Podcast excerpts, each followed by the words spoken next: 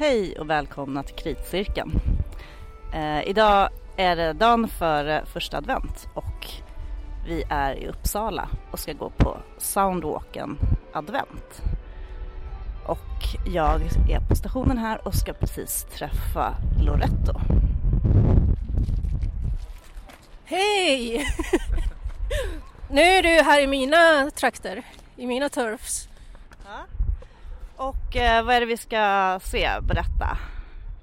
Jo, det vi ska göra det är att vi ska gå en, eh, en liten soundwalk eh, i Uppsala. Temat är advent och det är eh, Tove Berglund och eh, Ludvig Dae som har gjort det och det är eh, tredje eller andra och en halva delen av eh, en eh, trilogi om eh, årets högtider. Så att första delen var påsken, andra delen var midsommar och den var jag på. Och nu så är det alltså julen eller advent beroende på ja, corona.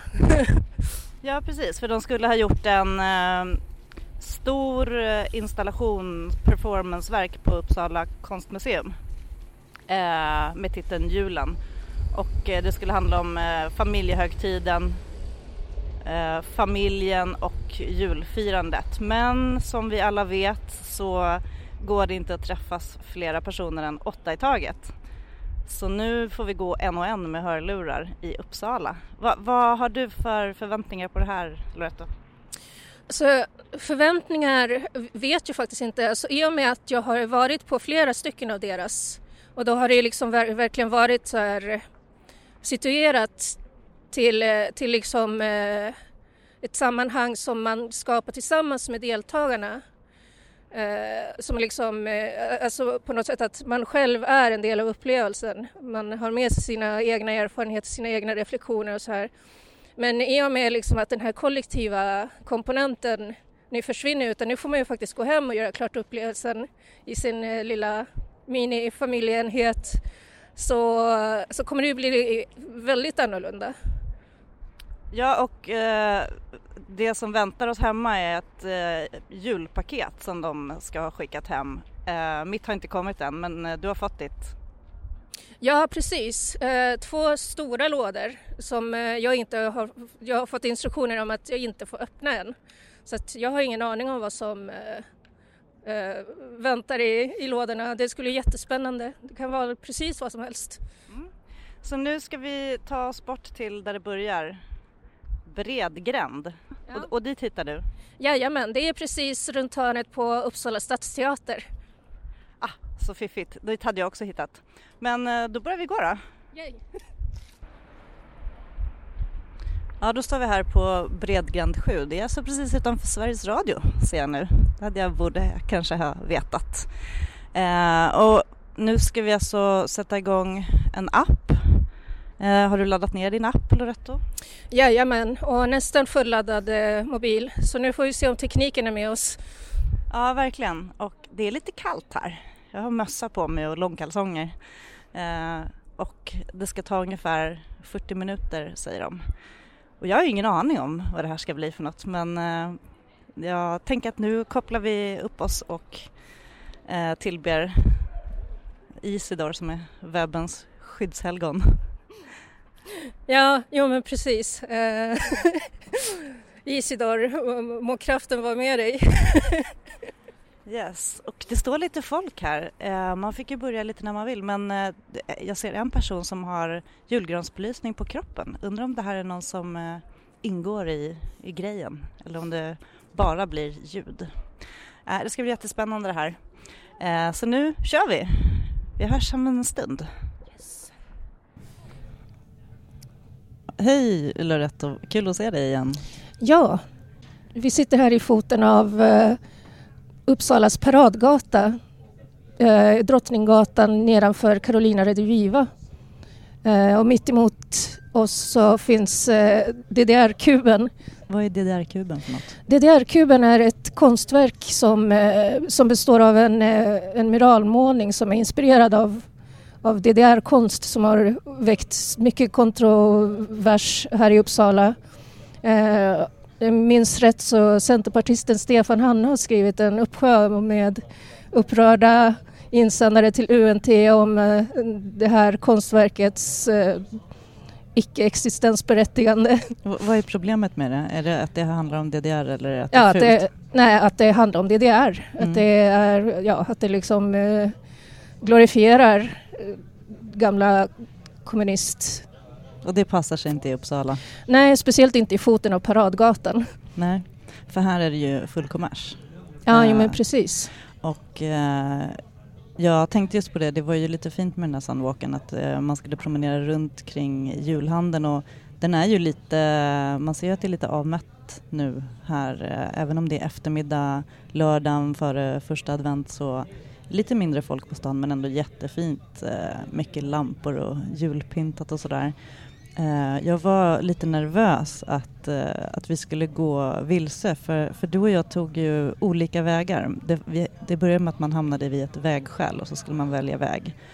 Så det gick vi åt varsitt håll och eh, den här kartan som man får i appen den eh, jag tror att den bygger lite på att man kanske vet hur Uppsala ser ut och jag jag menar, jag har ju varit i Uppsala men eh, jag hittar inte här. Men det är ju mer din egen ficka så du hade kanske inte samma problem att, att hitta och orientera dig?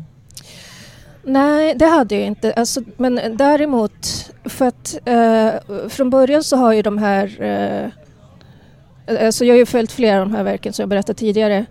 Eh, och då har det ju liksom eh, soundwalken varit på ganska avgränsade platser. Eh, ett var på Uppsala kyrkogård. Eh, där liksom promenaden var ja, bara liksom inom radien av några kvadratmeter i princip och andra promenaden var på Botaniska trädgården och samma sak där.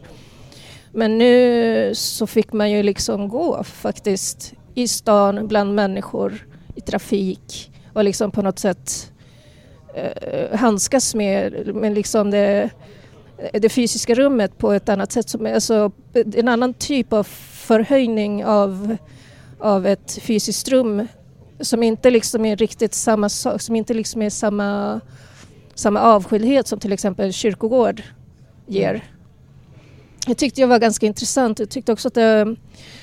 Um, alltså, det jag upplevde var lite grann ett problem. Det var ju liksom att man... Uh, om man liksom skulle få den här känslan av, uh, av förhöjt rum när man går liksom och lyssnar på det här uh, ljudslingan så förtogs den effekten lite grann av att man var tvungen att hålla reda på appen och titta på kartan väldigt mycket. Mm.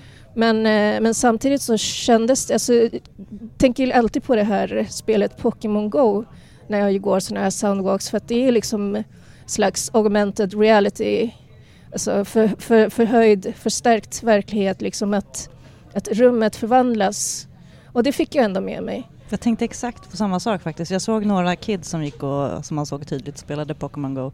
Eh, och sen så vi då som gick den här uh, ljudpromenaden eh, precis i början där när vi möttes vid fontänen utanför Sveriges Radiohuset så uh, var det några som kom, någon som hade julgransbelysnings LED-lampslingor på sig. Eh, det var några människor med, som hade glitter i håret, någon hade tomteluva och just när man gick runt på den här promenaden och eftersom det var nog många som började samtidigt så såg man att, ah, man kikade lite på varandra och sa ah, ni går också. Man såg folk gick med lurar och tittade i appen och promenerade på ett särskilt sätt. Lite mer, det var ju lite liksom lite takt, alltså det var ju lite musikslingor mm. hela tiden så det var lite, lite bjällror och lite och så var det någon, något ställe som musiken gick lite fortare då promenerade man på lite fortare sådär. Så det måste ju ha synts kanske. Men om man inte vet att vi gick på en konstpromenad så kanske man inte vet. Men vi som visste visste. Ja, vi som visste kände igen varandra på något sätt. Även om vi liksom inte hade setts från början. Mm. Så ja, man kände igen liksom på sättet att gå. Och så kunde det liksom vara också på på kyrkogård. Jag minns att kyrkogårdsgrejen det var i anslutning med um, alla helgon och helgen så då var det också civila som gick på kyrkogården och tända ljus till sina eh, ja, nära kära och sen så var det liksom den här gänget som var med och deltog i, i performancet. Men det jag undrar, det är ju som är liksom lite så intressant för att jag är ju liksom i min, jag har ju bott i Uppsala i 20 år så att den, den här promenadslingan, alltså dess, dess transformation med hjälp av den här soundwalken måste ju vara annorlunda för mig än vad det är för dig som är liksom turist här. Mm, men det, är, det är det jag sitter och tänker just för att jag var Just det, men vad, alltså man går också för man följer den här kartan som är ganska abstrakt. Uh, de har ju ritat en jättefin karta, jag tog en skärmdump på den. Uh, väldigt enkel och sen så är det liksom lite krumelurer här och där och där fattar man, då börjar de här, alltså det är de här punkterna där de olika små berättelserna kommer. Så jag gick liksom och följde dem som ungefär som att här borta är det en Pokémon fast mm. här, här kommer det hända någonting. Uh, och så såg jag, jag såg att domkyrkan var ritad på väldigt, uh, liksom väldigt förenklat sätt. Mm.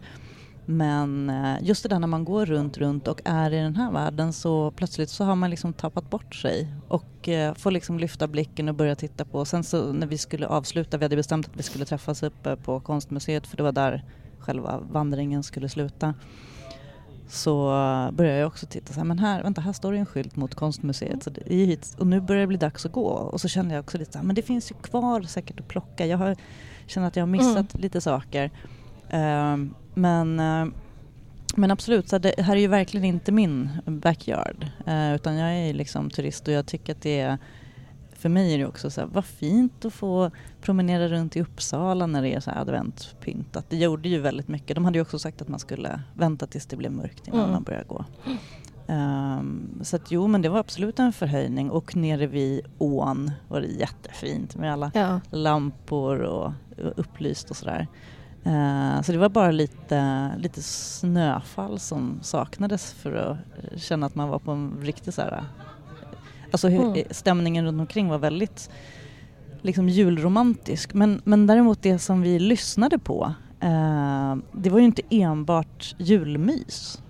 Nej, det var ju en eh, brokig samling.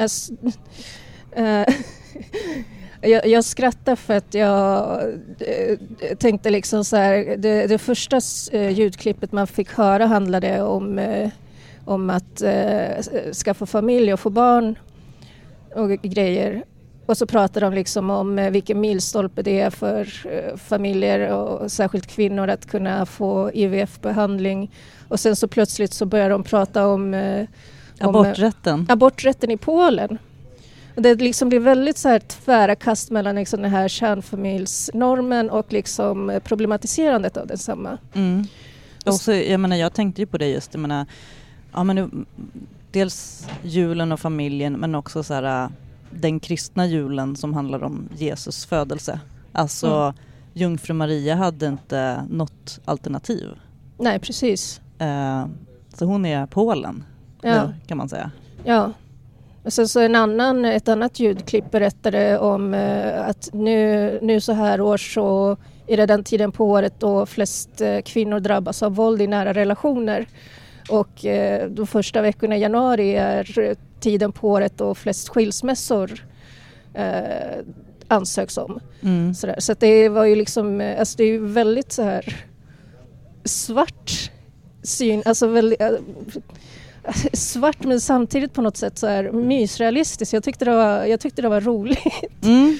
Och, ja, men, och också samtidigt så var det ju eh, personligt eftersom eh, man fick höra, jag minns särskilt ett klipp där eh, Tove, för det växlar mm. mellan mm. Tove och Ludvig som pratade, men de berättade också om att de hade intervjuat andra människor, så det här informativa byggde också mycket på deras research och att de hade pratat med de här forskarna mm. till exempel. Men eh, Tove berättade en eh, sak om eh, julklappar mm. och hennes, eh, hur hon minns sina jular och att hon alltid har en, en liten eh, någon sorts lågintensiv konflikt med sin bror. Eh, hur de, besvikelsen över julklappar och de tycker att de har eh, bräckt varann. Och där kände man ju liksom, där hade vi ju någon sorts eh, medelsvenssons ångesten över kring jul. Alltså den, just den kommersiella och den uppbyggda, hon pratade just om hur hon bygger upp förväntningarna och har gjort ända sedan hon var liten. Ja, och hur, hur på något sätt hela hennes människovärde kvantifieras i den här förmodade prislappen 49,50. Och det var ju ganska roligt för att eh, det ljudklippet eh, var förlagt precis utanför Hennes och Maurits. Mm. Så att det, det är liksom, ja, 49,90. ja 49,90 sista minuten. Ja.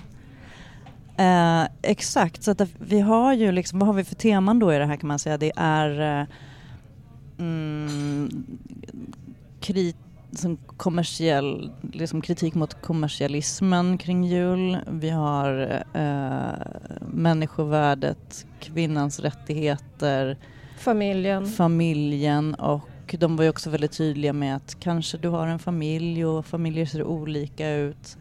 Eh, och sen är det som att man promenerar och de pratar om det här en stund och sen så börjar liksom höjs musiken igen och det kommer lite bjällror och det är jättefin musik.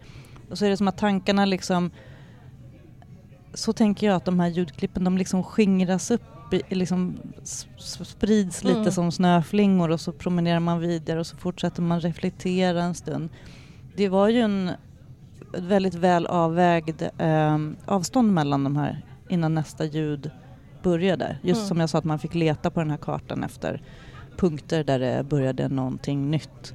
Och eh, så att det fanns tid för reflektion och eftertanke och samtidigt så spelades det ju väldigt fin musik. Du Loretto är ju lite musikkritiker eh, eller operakritiker. Vad, vad, vad vill du säga om, om musiken i det här? Så det var väl liksom eh, någon slags eh, nästan dekonstruktioner av, av julmusik. Det var liksom eh, någon eh, låt var Stilla natt, liksom, fast den första, bara den första frasen på en så här väldigt förvrängd, men liksom inte dis, alltså det är liksom inte noise utan det är eh, väldigt så här ambient men det är liksom ett väldigt igenkännbart i korta fraser av, eh, av känd julmusik. Mm, för det är inte den här uh, bakgrundshissmusik, jul, jingle bells-ish stilen utan lite mer konstnärlig. Det finns ju en kompositör som har skapat de här Mm. eh, utifrån igenkännbart. Jag tän- tänkte när man gick upp mot domkyrkan, eller så var det bara jag, då tyckte jag liksom att det plötsligt började förhöjas lite mer den här eh, andligare eh, julmusikstilen. Eller så var det bara en inbildning men Ja, det är ju någonting väldigt maffigt speciellt då för en turist som mig. Varje gång man går förbi och ser den enorma domkyrkan, vad stor den är. ja. Men jag tyckte också det var så intressant när eh, ljud från eh, gatan läckte in. Också precis när vi skulle gå upp för domkyrkan så var det musik från en restaurang, Frank Sinatra som sjöng någon julsång som liksom läckte in i, i den här eh, ljudinstallationen. Mm. Ja, um, så som en sak som jag funderar på om man ska definiera, för nu är det här, jag tycker alltid att det är intressant att försöka definiera konstverk som eh, genrebestämma, även fast jag är av övertygelsen att genre borde vi kasta ut. Men, men för de som lyssnar tänker jag en soundwalk, absolut, jämfört med andra, då har jag jämfört lite med deras tidigare. Mm. Men om man jämför med, det finns ju andra typer av liksom, ljudpromenader i, liksom, i stadsrummet som är mer som när man går runt i ett museum med en sån här audioguide eh, som handlar mer om själva platsen. Men den här var liksom väldigt subtilt då, ungefär som det här som du pratade om när hon pratade om julklapparna så råkade det vara så att vi stod utanför eh, Hennes och Maurits eller, och de pratade om pepparkakans historia utanför ett bageri. Aha, det missade jag. Det missade, det var väldigt fint Ja. för det var just den där känslan när man har, alltså man, det är som att man har den här rösten eh, i öronen som börjar prata som så här, tittar det runt, ser du ett bageri? Mm. Och så kikar man. Och för mig då som inte är hemma här var jag ju tvungen att liksom vrida på huvudet och så här, just det, där är ett bageri. Ser du, finns det några pepparkakor i skyltfönstret? Och så börjar de prata om pepparkakan och ingredienser och varför man trodde att man blev snäll av det och eh, det tyckte jag var väldigt fint gjort. Sen var det andra delar som jag inte riktigt hittade så här, själva platskopplingen till men det jag menar jag förmodar att jag vet att de berättade också att de, vi, jag trodde att de hade snott ihop det här väldigt snabbt eftersom det blev en ersättning till den här stora julperformancen som inte blev av på grund av eh, corona. Men planen som de hade haft var att den skulle ha börjat med den här så man skulle promenerat runt genom Uppsala för att sen komma upp till konstmuseet och sen skulle den här fysiska ja, föreställningen precis, äga rum. Den eh, kollektiva delen. Eh, precis, men, men jag tycker att, eh, jag menar nu kanske vi gick, det tror, ja, det kanske skulle tagit 40 minuter om man inte gick vilse. Jag tror att vi höll på en timme kanske, ja. 50 minuter. Eh, men som absolut är ett eget konstverk. Ja, eh, definitivt. Och eh, som har väldigt mycket att säga och deras eh, liksom man blev lotsad genom staden fast ändå inte. Jag vet att man mm. skulle kunna uppleva det här även hemma men det hade ju faktiskt inte varit samma sak. Det hade det inte. Alltså, jag tror att alltså, konstverket är ju på något sätt hur, hur man med hjälp av den här tekniken, den här appen och eh, alltså den är ju liksom GPS eh, styrd på något sätt hur, hur den här tekniken transformerar rummet. Och att det liksom är det som är själva, själva konstverket. Mm. Ja, precis.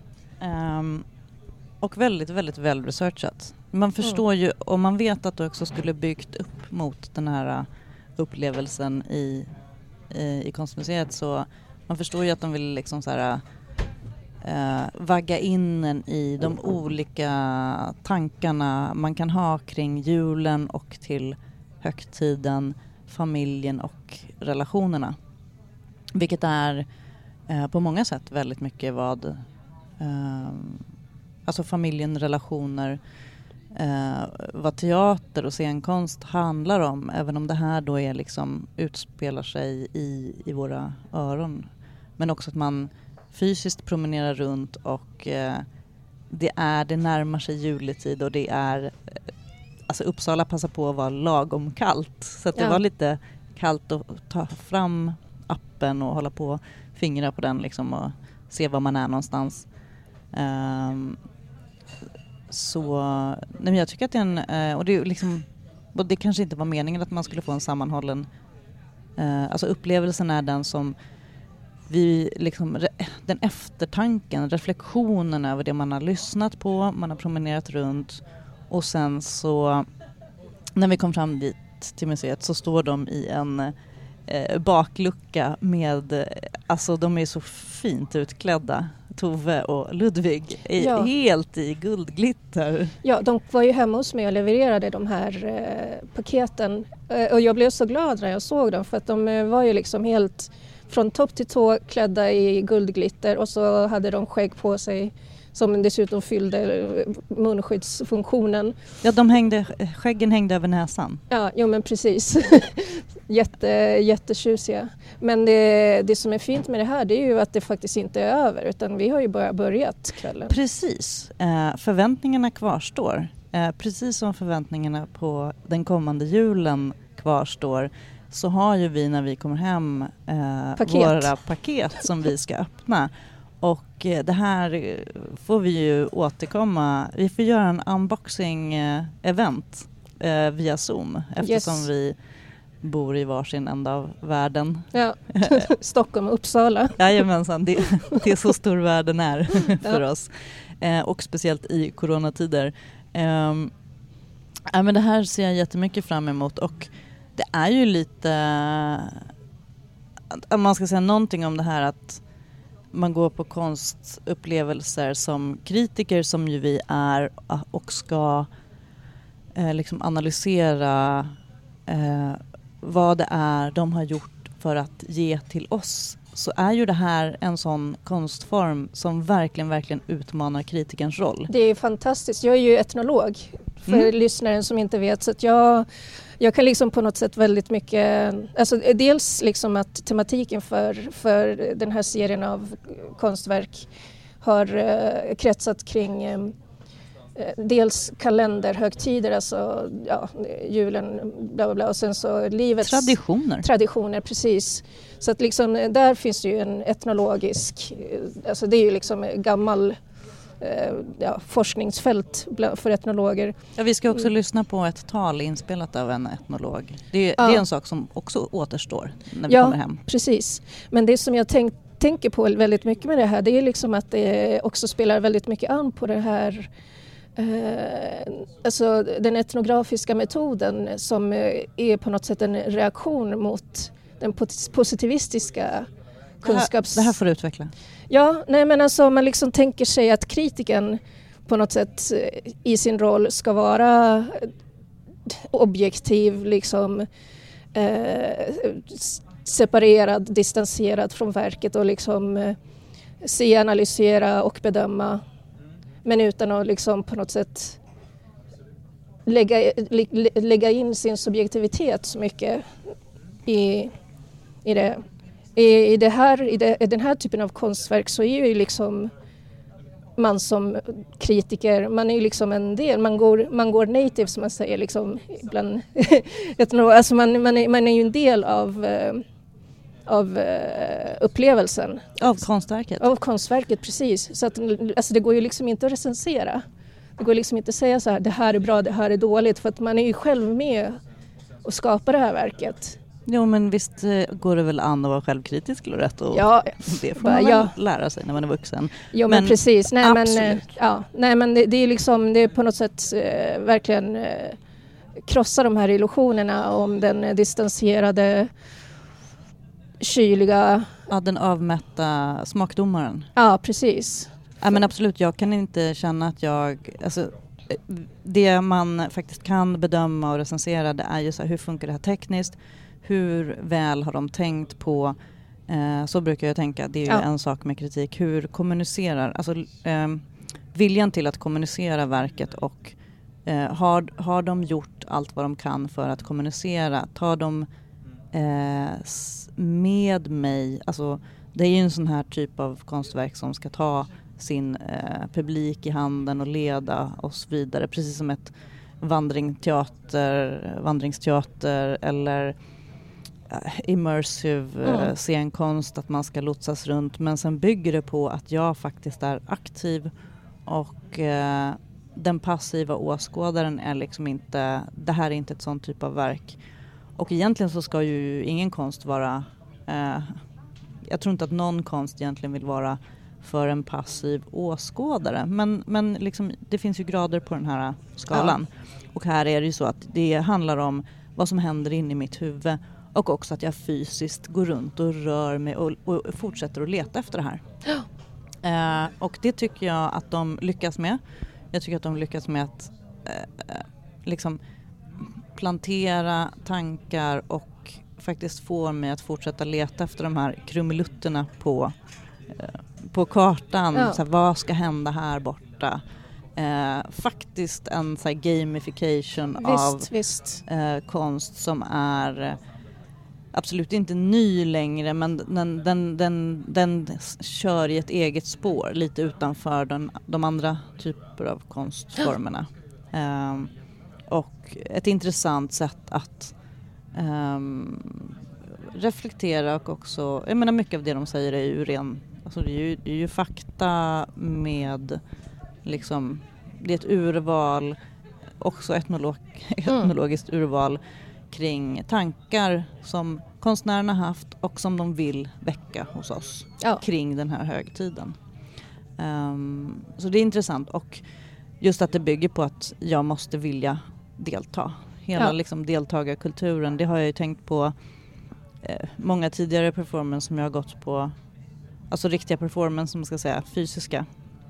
Eh, där jag eh, jämfört med, alltså i början när jag var kritiker så tyckte jag att det var otroligt jobbigt att hamna i den här typen av interaktiv teater när någon ska dra sig upp på scenen. För vad händer om de drar upp mig på scenen? För då, då står jag mitt i det där ja. eh, och är den som på något sätt ska bli bedömd.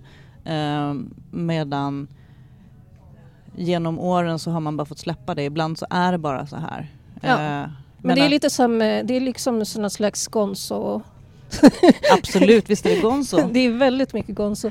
Alltså för, för att ta Gonzo, om du ska säga någonting om deras tidigare äh, verk som de har gjort, de fysiska, alltså bortsett mm. från konst, äh, från, från audio walks som de har gjort, deras fysiska performance har väl varit väldigt där har väl du Ja. varit väldigt gonzo-kritiker? Det är väldigt mycket gonzo. Första var, jag var på det var dopet eh, och då var man som sagt i, i en simhall. Så där fick man ju liksom eh, utsätta sig för väldigt liksom känsliga eh, erf- alltså, känsliga situationer och att faktiskt visa sig i Klä baddräkt. av sig? Ja, eller man, eh, man fick instruktionen att man skulle ha på sig baddräkten under kläderna. Men man fick liksom ändå, ja, man fick vara i baddräkt bland de andra deltagarna och Mm. plaska runt. Men det var liksom samtidigt väldigt så här omhuldande och snällt och liksom, eh, man kände sig omhändertagen. Det var liksom inte, det var liksom inte våldsamt på något sätt. En annan sån här som var på, fick man eh, ligga i en, eh, man fick prova att ligga i en kista, alltså begravningen. Oj. Det tyckte jag i och för sig var ganska mm, liksom så här, roligt. Jag tror att jag hade nog förmodligen mer problem i nästa som jag var med på midsommar där man faktiskt fick eh, bära folkdräkt för att jag hade problem med att hitta folk, en folkdräkt i min storlek. Så där var det liksom verkligen det här vad är det som jag som individ, som subjekt upplever är jobbigt? Tycker jag att det är jobbigt att liksom ligga i en kista Nej, jag är inte särskilt klaustrofobisk men tycker jag att det är jobbigt att, att utsättas för den här situationen att kläder inte passar mig. Ja, Mm. det var ju liksom Samtidigt som att det var ju liksom väldigt fint att, ha, och, och prova liksom prova att ha på sig svensk folkdräkt för mig som liksom är invandrare. Mm. Jag har ju tänkt på det i vissa performance när man går, eh, för att om man är kritiker och ska recensera så har man ju ändå vissa, ja men vi har lite så code of conduct, vad ska man göra, vad ska man gå med på. Till exempel så kan jag ju tycka att det är speciellt också tidigare när jag arbete för public service, eh, att de serverar alkohol Ja. eh, och så ska man ta en drink och eller också tidigare under eh, liksom när jag har varit gravid och gått på sådana här föreställningar och det ska serveras så man var såhär, nej jag kan inte delta i det här. Och så känner man sig lite som en party pooper. Eh, men, eh, men att det liksom handlar om, alltså just så här för att, för att göra den här upplevelsen fullt ut så ska du liksom gå all in. Ja, nej men alltså det har ju ingått eh, alkohol i de här också. Alltså att, man har, eh, att de har avslutats med en måltid tillsammans med de andra deltagarna. Där man har liksom fått sitta och, och prata och reflektera tillsammans över mat och, och dryck och liksom i princip öppenbar. så att eh, Jag är så ledsen att eh, det här inte blev av nu med julen för att det hade de ju sagt just att det skulle ingå mat och dryck och eh, det är lite grann vad jag hoppas på i det här paketet Ja. eh, som vi har fått hemskickat. Eh, så jag sa, eh, och, och där kan man ju känna lite grann som kritiker då att så här, ah, men nu är jag hemma. Nu har ridån gått ner. Även om jag vet att de har sagt att det här är den viktiga grejen, Ja. att öppna paketet. Så vad ska vi säga, ska vi avrunda här nu och återkomma när vi, eh, med, med paketöppning ja, om en stund? yes. Då hörs vi om ett tag. Hej Ja. hej! Ja, okej. Då är jag hemma här och har fått två stora paket levererade av de två glittriga konstnärerna.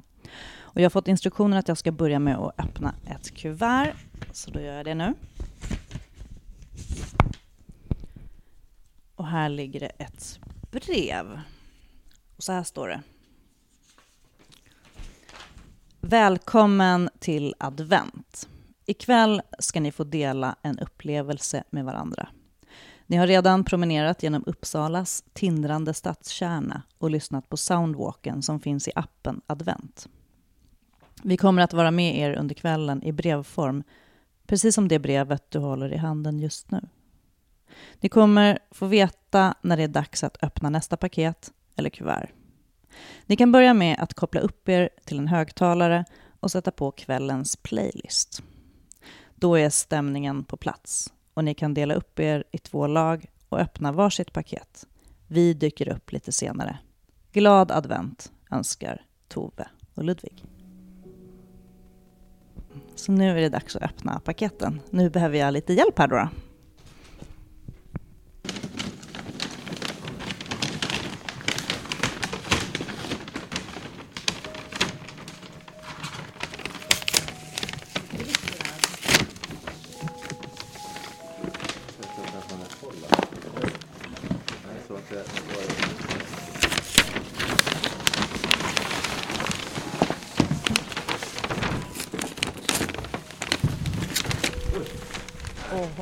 Där var det käk. Gott. Jag ska se vad som är. Det är en slags wrap. Nej, vad heter det för någonting? Thaideg kanske? På rulle.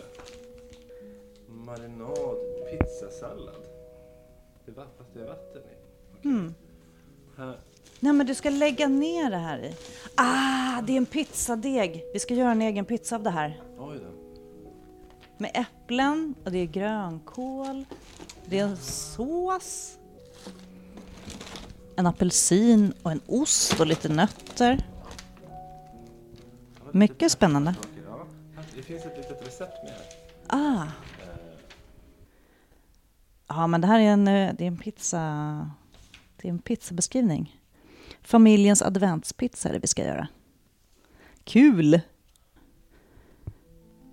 Det är så... Det är flera små... Åh gud, det är flera små... Nej men kolla, vänta, två. Det här är andra kuvertet. Ja, det andra kväll. Okej. Ja. Ska jag öppna det? Okej, ska jag läsa? Ja. Eh, ni kommer att få duka, dekorera och ansvara för ljus och ljud under kvällen. Börja med att duka. Eh, lägg den vita duken på matbordet. Placera ut de fyra glitterljusstakarna på bordet. Ställ ljus i dem, men tänd inte. Placera ut tallrikarna, glas och bestick. Lägg servetter på tallrikarna. Lägg kuvert 4,5 och 6 på bordet. Kvart för, aha, okej. Nu är bordet dukat. Avsluta till mat. Ja, hej igen. Vi är tillbaka och nu har det hunnit bli första advent för eh, paketöppningen tog sån himla tid så vi bestämde oss för att vi skulle avsluta eh, det här evenemanget dagen efter när vi hade vilat ut oss lite. Och Loretto, du har ju också skrivit en recension. Jajamän, den är inne och och godkänd och jag tror att den ligger ute på nätet också. Mm. Eh, ja, alltså vilket äventyr det var att öppna alla paketen. Det kändes Mm. ju som julafton. Det var ju det. Det var verkligen det. Så eh, hur gick det för er? Alltså, vi höll ju på här hela kvällen och eh, hade barnen hemma och alla fick hjälpa till och det är glitter överallt hemma hos mig nu. Ja. Eh, Jo, nej, men samma här. Ehm, det, det som har varit eh, speciellt med, med det här evenemanget i jämförelse med alla med de andra som jag har varit på, det är ju att jag som kritiker har varit på dem ensam. Mm. Men eh, nu eftersom det här var hemma och eh, familjen var i fokus så hade jag till, till min hjälp och till sällskap min eh, pojkvän Magnus Mm. Och din katt. och min katt. Ja. Ja, precis. Så det blev liksom eh, en, en annorlunda upplevelse. Både, både liksom, eh, vad ska man säga, rent hur det ingår i serien men också mm, ja, i min roll som kritiker. Så att, att jag liksom fick konstruera ett helt nytt, ett helt annat sammanhang, ett väldigt privat sammanhang. Eh, och det märktes ju liksom inte minst i det första lilla äventyret som man fick med de här paketen, nämligen att, att byta belysning. ja, just det. Ja, eh, vi fick en eh, grön glödlampa. Ja, det, det fick vi också. Ja, Och så skulle man skruva i den i sin... eh, Vi, vi var tvungna att flytta, vi hade tänkt att eh, duka i salongen, men där hade vi inte en sån lampa som man kan sätta i en grön glödlampa, utan vi satte oss i köket för att alltså för verkligen göra allt enligt instruktionerna. ja precis. Eh, och det blev ju jättemysigt och, och med alla ljus och allting. Man fick ju en hel dukning med där. Ja. Eh, och alla fick hjälpa till. Ja, Eh, det tyckte jag var också lite grann eh, fint eh, utifrån vad de pratade om i de här talen. Det var ju lite sådär, vem är det som tar ansvar för julfirandet och, och ordnar så att det blir god stämning och vem är det som ansvarar för maten och dukningen och sånt. Och lite liksom ett traditionellt sätt att det brukar ju vara frun i huset. ja precis. Eh, och nu fick alla, nu var alla liksom beordrade att hjälpa till. Ja. Nej, men jag tänkte, och det tog jag också upp i min eh, recension, alltså vad, vilken annan eh, jultradition är starkare än eh, det sedvanliga julbråket? För här var det ju verkligen, liksom, det här var ju bäddat för, för att det skulle kunna uppstå gräl. Mm. För att du vet, när, när man går på sådana här saker, ja, till exempel på Uppsala konstmuseum, så man håller ju sig i skinnet. Mm. Om man går dit med sin, eh, med sin partner eller med sin kompis. Men nu när man är hemma så, ja, Ja, då är man, återgår man i sina vanliga gamla hjulspår ganska fort. ja, ja men precis. Ja, nej, vi har ju alltid lite sådär, dels så att det är lite trångt i mitt kök, så att det är risken det här att man börjar liksom armbåga sig fram och, och någon, Mm. gissa vem, har en bestämd uppfattning om hur saker och ting ska göras. Jo, men precis. Men precis, och jag kände också liksom att det här var ju faktiskt första gången som jag och min pojkvän eh, lagade en eh, måltid ihop. Utan det brukar alltid vara så liksom att är jag hos honom så lagar han mat och så sitter jag och kollar på och så vice versa. Men eh, nu såg vi ju faktiskt till att båda, båda fick vara med och, och skära och, och rulla ut och läsa instruktioner och göra liksom. Så det, ja, det blev en eh, väldigt fin, fin eh, upplevelse. Mm, jag tänkte just på det här att det var ju upplagt för att man, det stod att man skulle dela upp sig i två lag. Eh, och eh, där infanns ju den här tanken om just, ja men tänk om man hade varit ensam och gjort det här. Om man tänkte att jag, jag ska gå på den här grejen för att jag är ju ensam men det verkar vara ett intressant konstprojekt. Och så får man det där att dela nu upp er i två lag och så kanske man ska försöka dela upp sig med sin katt Ja. eh, och få göra allting själv. Men det är ju så det är att med liksom de här familjehögtiderna, när man är ensam och de som är vana att vara ensamma, de är ju det, de är ju alltid det. Ja. Eh, och liksom bara tänker bort det. Men här blir man ju påmind om hur ensam man kan känna sig. Jo, men precis. Och jag har ju, jag har ju liksom firat många jular ensam. För mig är liksom inte det någonting konstigt eller traumatiskt. För mig spelar det liksom ingen roll, utan jag rent utav njuter av att fira jul ensam och liksom eh, slänga på Harry Potter-boxen, Typ baka en paj och dricka glögg och liksom, ja, ah, det här är så härligt. Men, eh, men jag förstår ju också att det liksom rent kulturellt inte Alltså att det är väldigt tabubelagt att vara ensam på jul. Mm. Ja, men, men eh, så hur gick det för er då? Det gick bra. Ja, Ja, det gjorde det för oss också. ja vad roligt. Ja. Eh, det, var, det, var, det var intressant och det var också ett intressant recept, den här julpizzan. Ja, Eh, och, och lite så här, jag tänkte ju så här, vad kan det vara? Men det skulle ju kunna vara, man hade kunnat, om det hade varit liksom jättetraditionellt, om det inte hade varit konstnärer inblandade eller om man hade liksom bara beställt ett eget julens matkasse från någon sån här, ja, eh, ja då precis. hade det ju varit en eh, sillburk, eh, några köttbullar och eh, liksom någon, jag vet inte, en liten ask med julskinka uppskuren färdig. Eh, alltså just som de där typen av ensamma, eh, köp din Ja. jultallrik som brukar finnas i butikerna. Ja, just det. Men, eh, men det här var ju någonting annat. Och det var också, byggde ju på att man skulle samarbeta och faktiskt laga någonting ihop. Så vi skulle liksom eh, laga färdigt det här konstverket Ja, hemma. precis. Och det var så himla roligt för att eh, eh, innan eh, min pojkvän och jag, innan vi liksom skulle träffas så, så spekulerade vi kring vad det kunde vara för mat i den här lådan och då skämtade han och sa så här, pizza. Och jag sa bara nej, men det kan det inte vara. Och sen så kom jag liksom att tänk, alltså, tänka på om jag känner de här rätt så kan det ju faktiskt vara det. För att eh, på midsommareventet så serverades vi den svenska nationalrätten tacos fast med liksom eh, en gourmet-twist. Mm. Och mycket riktigt så när han öppnade lådan och såg att det låg ett pizzakit så var det liksom ah! Det var ju verkligen, ja, nej men det var på något sätt väntat och oväntat på samma gång. Mm. Ja, men och sen så var det ju, i och med att det var de här, eh, att det var liksom numrerade kuvert så att man skulle följa i flera steg. Det var ju som att den här gamification-grejen Ja. fortsatte.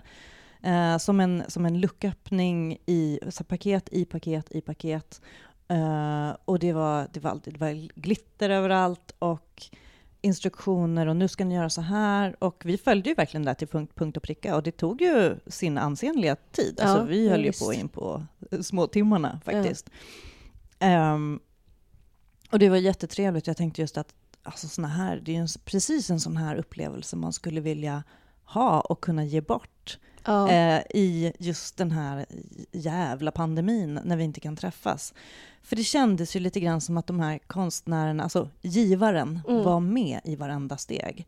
Man fick läsa deras ord och... Och det var fick, handskrivna brev, Ja. så att de har liksom suttit och verkligen skrivit varenda långa, väldigt detaljerade instruktioner på hur man gör den här pizzan har de suttit och liksom skrivit för hand. mm, I ett steg så var det så här, nu har ni ätit klart middagen och då kan ni ta med er tekoppen eller vinglaset och gå in och sätta er i soffan. Eh, och där öppnar ni nästa Ja, eh, paket och instruktioner. Så, och det kändes, det var ju jätte, det var verkligen jättefint Ja. att få liksom, och jag tänkte, jag tänkte, det slog mig faktiskt att de måste ju suttit, de satt ju själva hemma. Eh, de kom ju här och levererade paketet till mig Mm. eh, sent. Ehm, eftersom ja, jag var tvungen att hinna ta mig från Uppsala. De skulle packa ihop och fånga in sina sista eh, deltagare. Eh, och så kom de hit på gatan här och eh, jag tog en bild på det som jag Mm. la ut på min Instagram. Eh, och då såg man nu liksom hela gatan runt omkring sprang ut och bara oj vad är det som händer här? Eh, jag måste ta en bild. Så det var så här, Mm. grannarna där så, och tog bilder på dem. Eh, så de måste ju ha suttit hemma hela kvällen och var så här åh nu öppnar de det där. Ja. Nu är de liksom lite som man gör också när man man har skickat någonting, alltså säg att man bara har skickat ett blombud till någon. Mm. Så sitter man och tänker så här, åh nu, nu är klockan så här mycket, nu har de säkert fått blommorna. Och så är man liksom med Ja. där. Eh, och där känner jag ju att den här, eh, hela kritiken mot eh, julen och kommersialismen nästan får sig en smäll. ja visst. För att absolut köpa saker bara för att köpa saker på det där sättet som kanske julklappar blir för många. Eh, att man rafsar åt sig saker i sista sekunden eller, eller känner sig tvingad eller känner sig tvingad att köpa någonting som man inte har råd med. Eh, men när man ger bort någonting som är det här, ja det brukar ju också vara Mm. lite så här, det är roligare att ge bort en upplevelse. Eh, men alltså vi fick ju ändå, det här var ju liksom ett paket med som egentligen byggde kring middagsritualen.